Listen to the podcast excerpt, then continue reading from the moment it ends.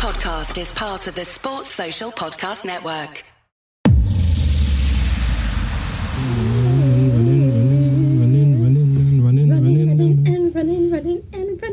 I love black eyed peas. Anyways, let's go. You're listening to the Cut to the Race podcast. It's lights out and away we go.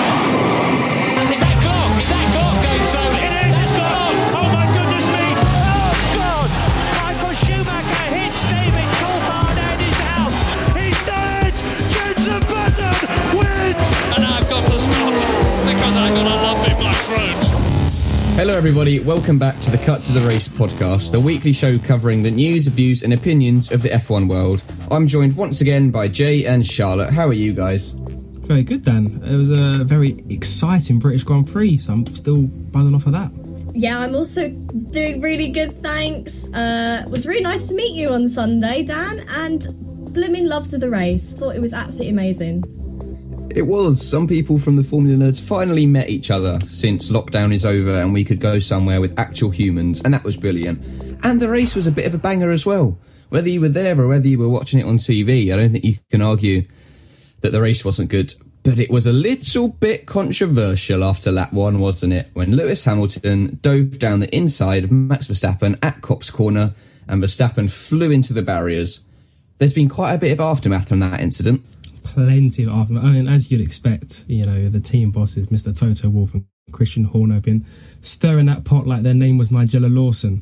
So you sort of had Horner getting at Hamilton for it being a hollow victory and that he was saying he was desperate, and maybe there's a bit of truth to that. You had Wolf coming back and saying, no, you know, it was a race and incident. It takes two to tango. You had Max on Instagram afterwards who was pretty ruthless, and, you know, usually F1 drivers are pretty PR friendly. They don't really like to say anything controversial, but Max was straight on it. He said he's fine, but he said it was disrespectful, it's unsportsmanlike for Hamilton for celebrating his victory.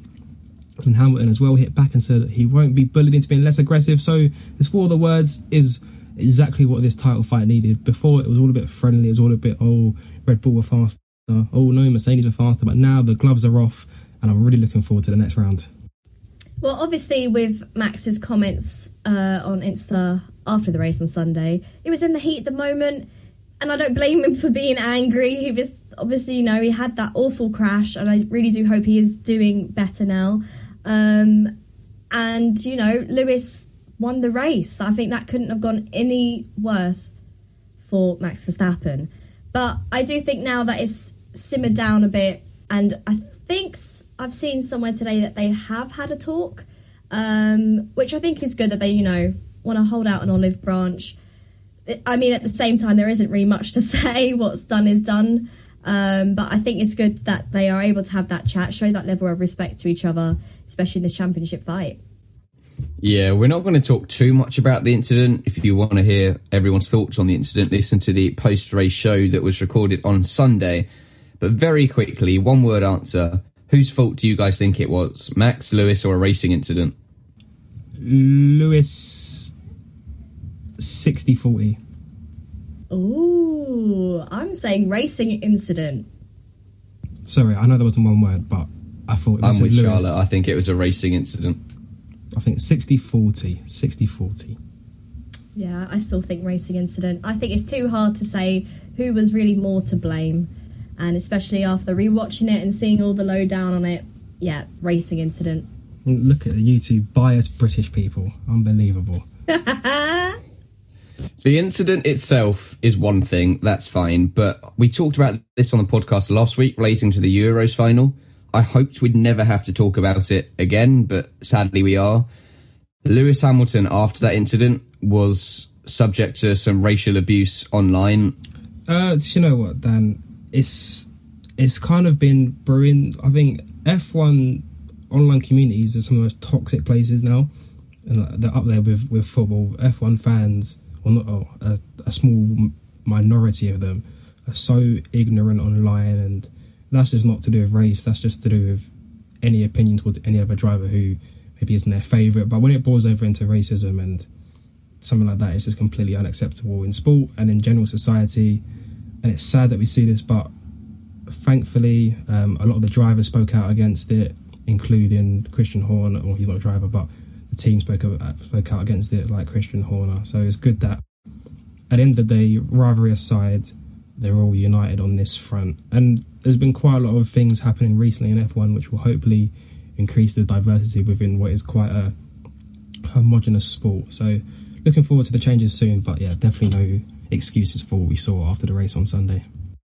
Yeah, I literally just want to second what Jay said. It's completely disgusting and just sickening to see these comments put out online just because Lewis Hamilton won, but there's no need for racist abuse. Yes, okay, he may have not been the one you wanted to win, but it just doesn't condone that sort of behaviour. And I really hope that we can actually start to come together, like the teams have said. And, you know, we are, at the end of the day, everyone loves the sport, and that's what it should be down to.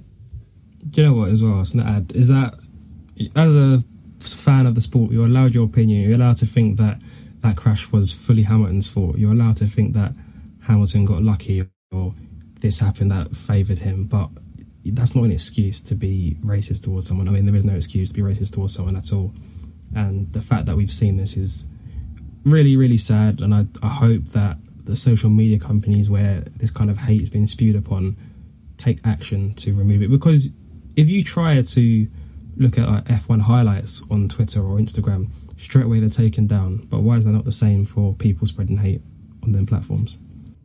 Yeah, you look at platforms like Instagram where you just need to type any word related to COVID and they flag it up instantly, and they're like, COVID this, COVID that. Surely they can do the same with anything to do with racism, sexism, anything like that.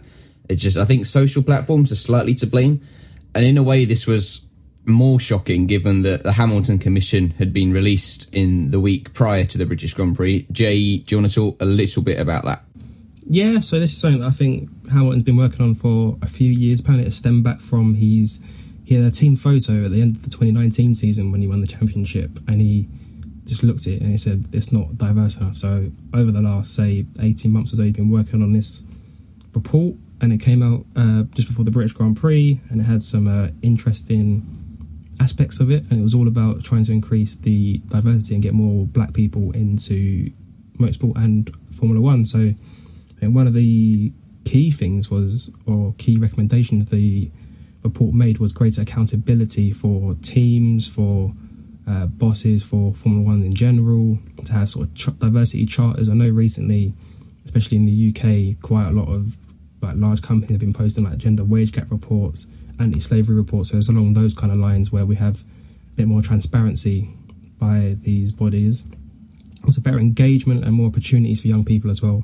Trying to get them into STEM projects so they can go on to become engineers and mechanics, and also having more black teachers in these roles to help inspire them. So it's all very, very positive as well. F1 have sort of had come up with their own scheme to increase diversity. So apparently Chase Carey, I think he's now officially the non-executive director of Formula One. He apparently donated $1 million, which is quite nice of him.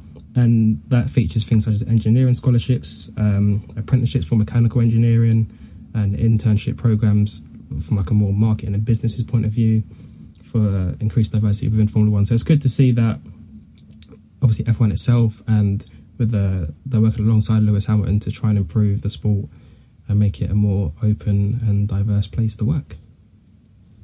Yeah, I just think it's really brilliant that it does shine a light on the lack of diversity in the sport, and you know, there aren't any future up and coming stars that are of colour, really, and, you know, from the black community. So it is important to have these uncomfortable conversations, and especially for Lewis, who is the only black driver in Formula One, and I think really in history.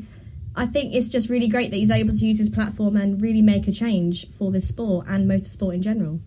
So the thing with Formula One is it's a global sport, but when you look at it, 18 out of the 20 drivers on this year's grid are all white, mostly sort of European descendant. We can't truly say we're a global sport until we are having competition all over the world. If you think about it, Brazilians have such a illustrious history in Formula One. There's none. There's no African drivers. There's very few Asian drivers. I mean, obviously we have Tsunoda, but there's none from, say, the Indian subcontinent. So it's not very diverse at all. Even though we are seeing more diversity within the sport, I feel like it's still got a long way to go until we can really say that we are truly a global inclusive sport. And obviously, you know, the Hamilton Commission doesn't really like select on this, but I think it's really important to have more women within motorsport and around the paddock, you know, with, from the engineering side and all other aspects like that. So, yeah, just really want to see more of that. Yeah, we spoke about this last week. That's what W Series brings as well, isn't it? All these female role models for young girls, whether it's the engineers who also could work in F1, whether it's the drivers in W Series, they all come together to create these role models that weren't there a few years ago. And I think that is a really good step that F1 are taking with regards to gender, and that, you know, there's still more work to do in all of these things, but we're slowly moving in the right direction. Sky Sports' broadcast of this weekend was carbon neutral as well, wasn't it? Well, I know F1's was definitely carbon neutral. I think Sky, they just had little green things on their microphones to pledge their allegiance to being carbon neutral. I know that they did do quite a lot of things to reduce their footprint for this weekend.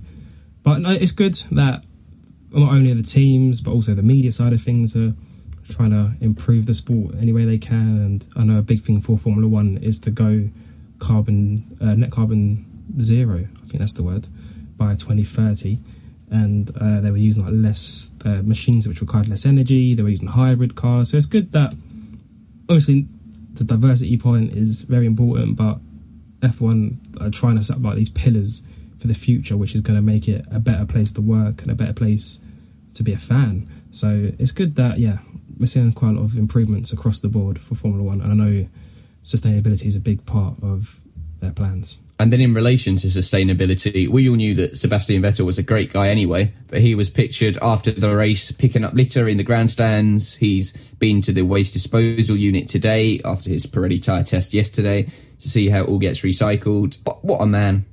It's just really amazing to have, you know, Sebastian Vettel of all people, four-time world champion, stay after the race and go through the grandstands and pick up rubbish from the fans, you know.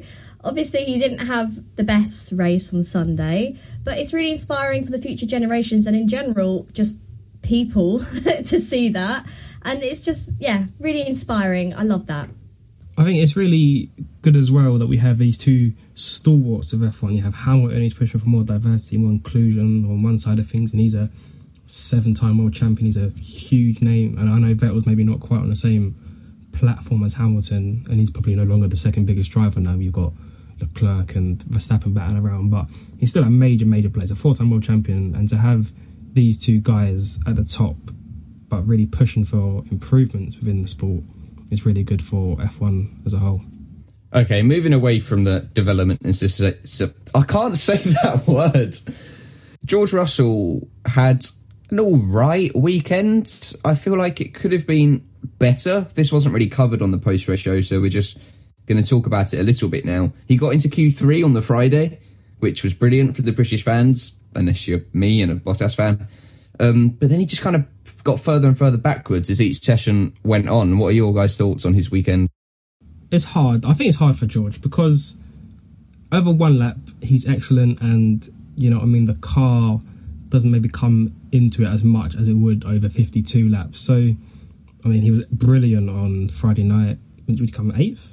8th or 7th? 7th or 8th. And he beat Sainz in a Ferrari. He beat Vettel in the Aston Martin. Saturday, he was really good. I know he hit Sainz out and he got a penalty for that, but he managed to hold his place within the top 10. That was a harsh penalty, though. Even as a Bottas fan, I'm going to say that was the harsh penalty. Harsh, but probably fair. He did just whack Sainz straight across the grass at Luffield. And then it's hard for him, I think. It's tough because 52 laps to keep all of those cars behind you who are obviously much faster on race pace. It's tough. I think he had a good weekend. He can hold his head up high in front of his home fans. Yeah, Friday was just electric. Like, I was jumping up and down in my living room. I was so excited and happy, especially when he did that last lap. And I think it was his last lap in Q3. And he was basically just doing almost like a lap of honour because he was the only guy on track and just everyone, minus Dan, was cheering for him. It was just amazing to see. But yeah, it's a shame about Saturday. He had that harsh penalty, which put him behind. And then Sunday just couldn't, you know, drop two places after the first lap and couldn't really get it going. But, you know, still holding hopes for George. I think George said as well after the race that it's so tough to keep all of them guys behind when they're better machinery. And even though he can do it on a Friday this week, or normally a Saturday during qualifying, to keep them behind for 50, 60 laps is nigh impossible. So good weekend for George, I'd say. But I'm sure, Dan, you're going to move it on to a certain person who you think had a good weekend. Yeah, Valtteri Bottas. I think he had a decent weekend. You know, it's not his strongest weekend that he's ever had. It's certainly not the weakest weekend he's ever had. He came third on Friday, third on Saturday, third on Sunday. Consistency is key, so remember that. He played the team game a lot as well, and there's been times this season where I feel like he could have been supported a bit better by the team. But after the race on Sunday, Toto Wolf actually congratulated Valtteri and said that he had a brilliant weekend and he played the team game really well, and he said that's really important to have. So I don't know if this has just swayed the 2022 seat a little in Valtteri's favour. I mean, hold on. I don't know about 2022 as of yet, but I will say he did play the team game really well. F1 posted a video today on their socials showing that he was having a look. There was damage on Lewis's car after the incident, and as well, he did concede to Lewis really well. Not, in his way, all went fine, and he kept P3.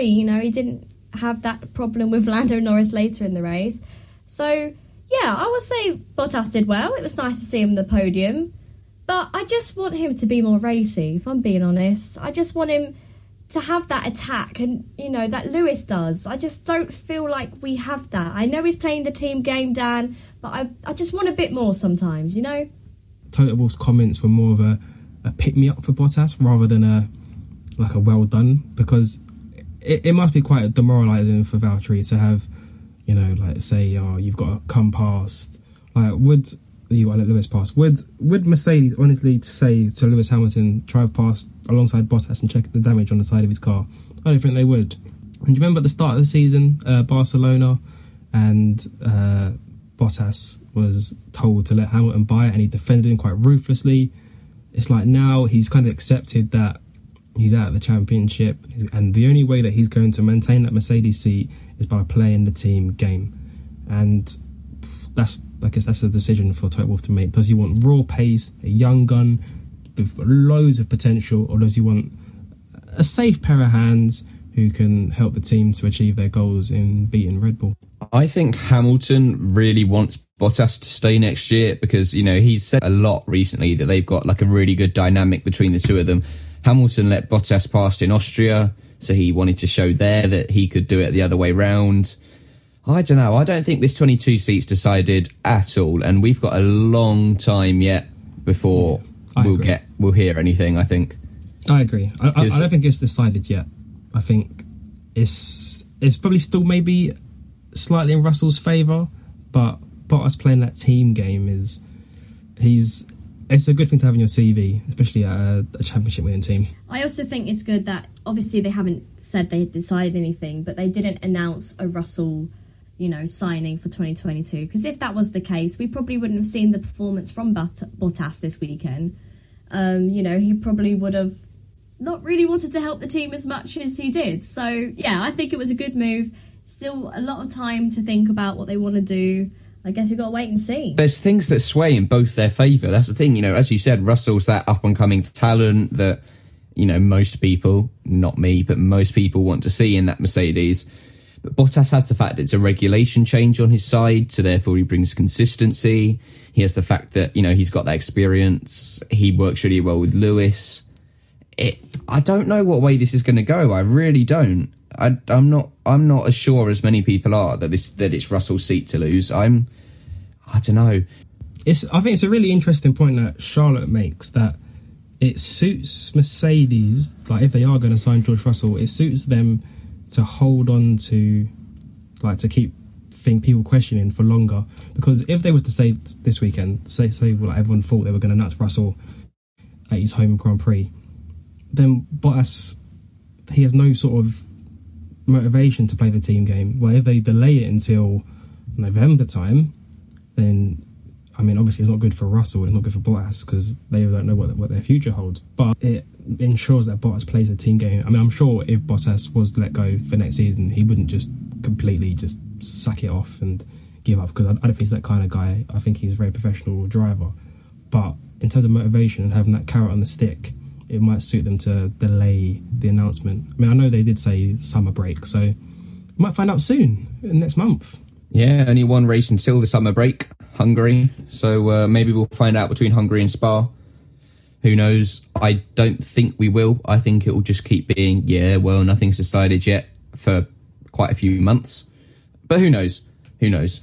Moving on, there's a new F1 game out, F1 2021. There is indeed, and I've had the pleasure of playing it for about a week now, actually. It's got quite a few new game modes. It's got a brand new story mode called Breaking Point, which is quite interesting. You are like this young, upcoming driver called Aiden Jackson, and you've got an experienced but slightly, what's the word, jealous teammate, maybe? And then this Dutch guy called, what's his name? Ackerman. His name's Ackerman. That's his name. And it's sort of reminiscent of the Hamilton Alonso sort of thing in 2007, when Alonso was an experienced wild old fox and Hamilton was like a young gun with the raw pace, and there was a bit of tension there. It sort of follows on that kind of dynamic.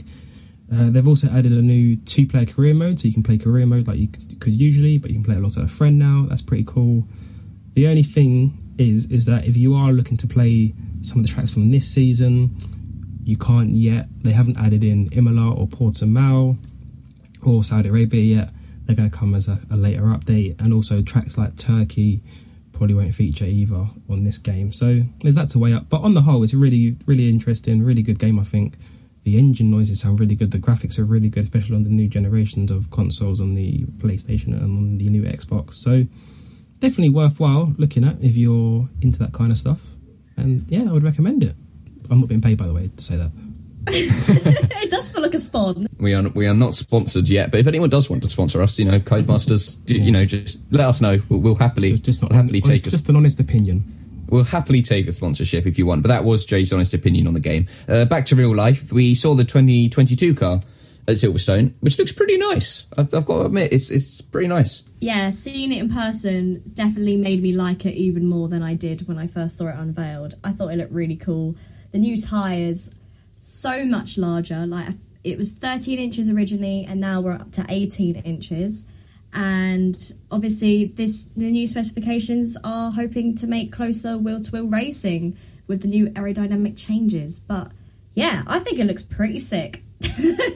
Yeah, no. To be honest, they can look as horrific as they want, as long as they provide good racing. I'm not that bothered.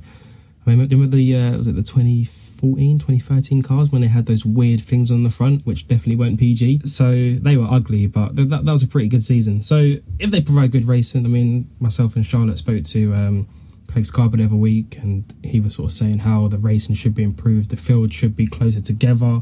My only fear with this new regulation changes, will we just get one team who just nail it off the back and at the front of the grid, and then all this work we've had now where Red Bull were close to Mercedes, and now like McLaren and Ferrari a bit closer to them.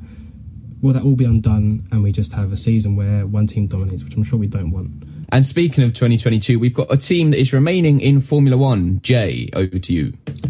Well, not so much remaining. So obviously Sauber are technically Alfa Romeo, but Alfa Romeo just pay a bit of money to be a title sponsor for the team to promote, I guess, their road cars or something like that, or their performance cars. But anyway, yeah, it's good to see that they're sticking around in Formula 1.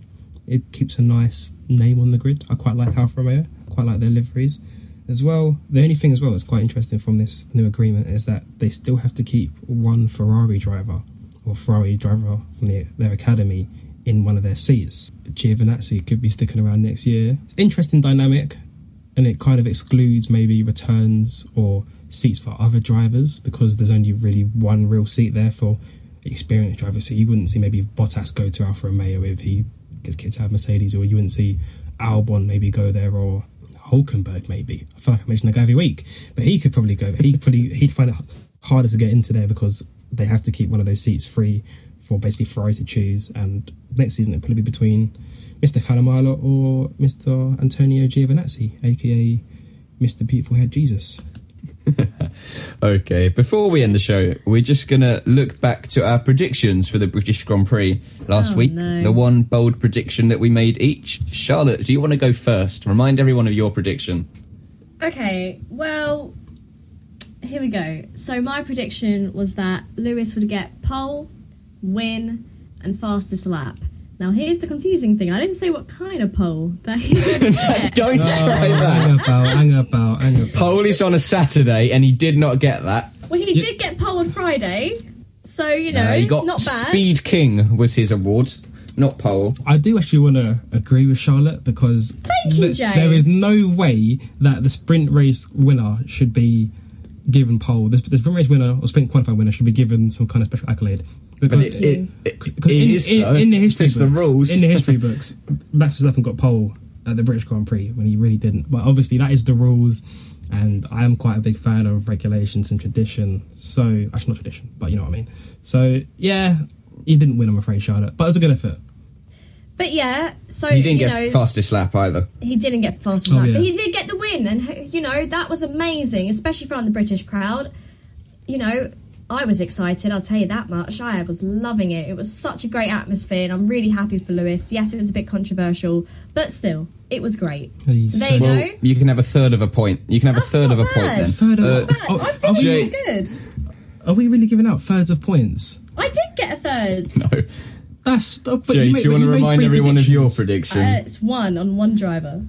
I said Aston Martin would come in the top six, and I felt maybe a bit nostalgic and a bit patriotic. You know, like there are factories across the road from the circuit. To be fair, I wasn't that far away.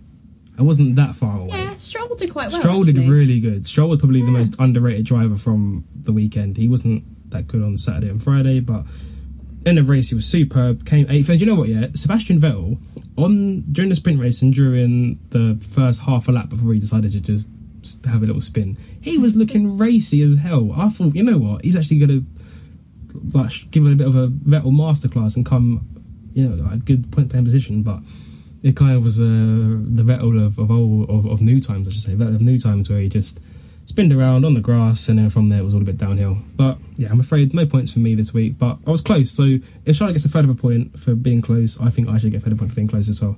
No. You weren't that close. I was 2 away, that's not too bad. I said Lando would qualify in the top 5 and score a podium. So I got half, because he did qualify in the top 5 on Saturday, which is qualifying. But he didn't get a podium. He came 4th, unfortunately. I can't believe this. Charlotte made 3 predictions. You made 2 predictions, and you give yourself points for making. No. Jay, it's your fault. You need to learn on these predictions. Make two or three. Next week when we do a Hungarian Grand Prix predictions, yeah, I'm making sure you guys say one thing and one thing only, because this is ridiculous. All right, we're going to mix it up a little bit this week. Just had this idea. It's literally just popped into my head. We're still going to do predictions. I want you to predict a bit of news that you think is going to break in the next week. News? Base it on fact, obviously. Do you think Russell will sign in the next week? Do you think Bottas will sign in? Some big bit of news that you think is going to happen in the next week. And if you're right, you become legendary. You put us on the spot. But I have thought something. I think a race will be cancelled later on in the season. It'll either be Mexico, Brazil, or Japan. One of them will be cancelled, and they'll be replaced by a European Grand Prix. I'm quite proud of that, to be fair. That's a really good one. I'm going to predict that Alonso's future will be decided, whether he continues to re-sign with Alpine after 2022 or if it's not. That's my prediction. I think that Helmut Marko is going to actually launch a legal case against Mercedes, which I think is bold because it seems just stupid. I don't think he'd do it, but he does seem like that kind of guy that would try and get something out of nothing just for the sake of it. You know, he left the track halfway through the race, for God's sake. He was fuming. Yeah. So I reckon that he is going to launch a legal case against Mercedes, and it's all going to go spiralling downhill. Well, I don't know if it was him, but I know that someone in Red Bull wanted a race ban against Hamilton. So, you know what? It was probably him. It was him. For a doctor, he's not very smart, is he? No, joking. It's going to come for you now, Jay. But, you know, he's good. Yeah. I like Helmut Marko. He's a good character for the sport. He adds to this combat. I love it. I love the action. I love it. F1 needed this. The championship needed this. It needed it for the Rosberg point of view. I think Hamilton and Verstappen can go on to be one of the great rivalries. I'm talking Mansell Piquet levels, I'm talking Prost Senna levels, Schumacher Hill levels. It's got all the ingredients to be that good, and I think this moment on Sunday was the tipping point, and I cannot wait for the future. Yeah, neither can I. I can't wait for what the future of F1 holds, and I'm hoping the rest of this season is going to be just as exciting as it has been already, because it's been good so far. As you said earlier, Hungary up next. Hamilton's normally very good at Hungary. Could he close the championship gap? Who knows? We have to wait. We'll revisit our predictions. We'll cover the news. All that to look forward to next week. But that is all we've got time for on this week's show. Thank you guys very much for coming along. Thank you as ever, Dan. Thanks, Dan. Had a great time, as always. We will be back next week.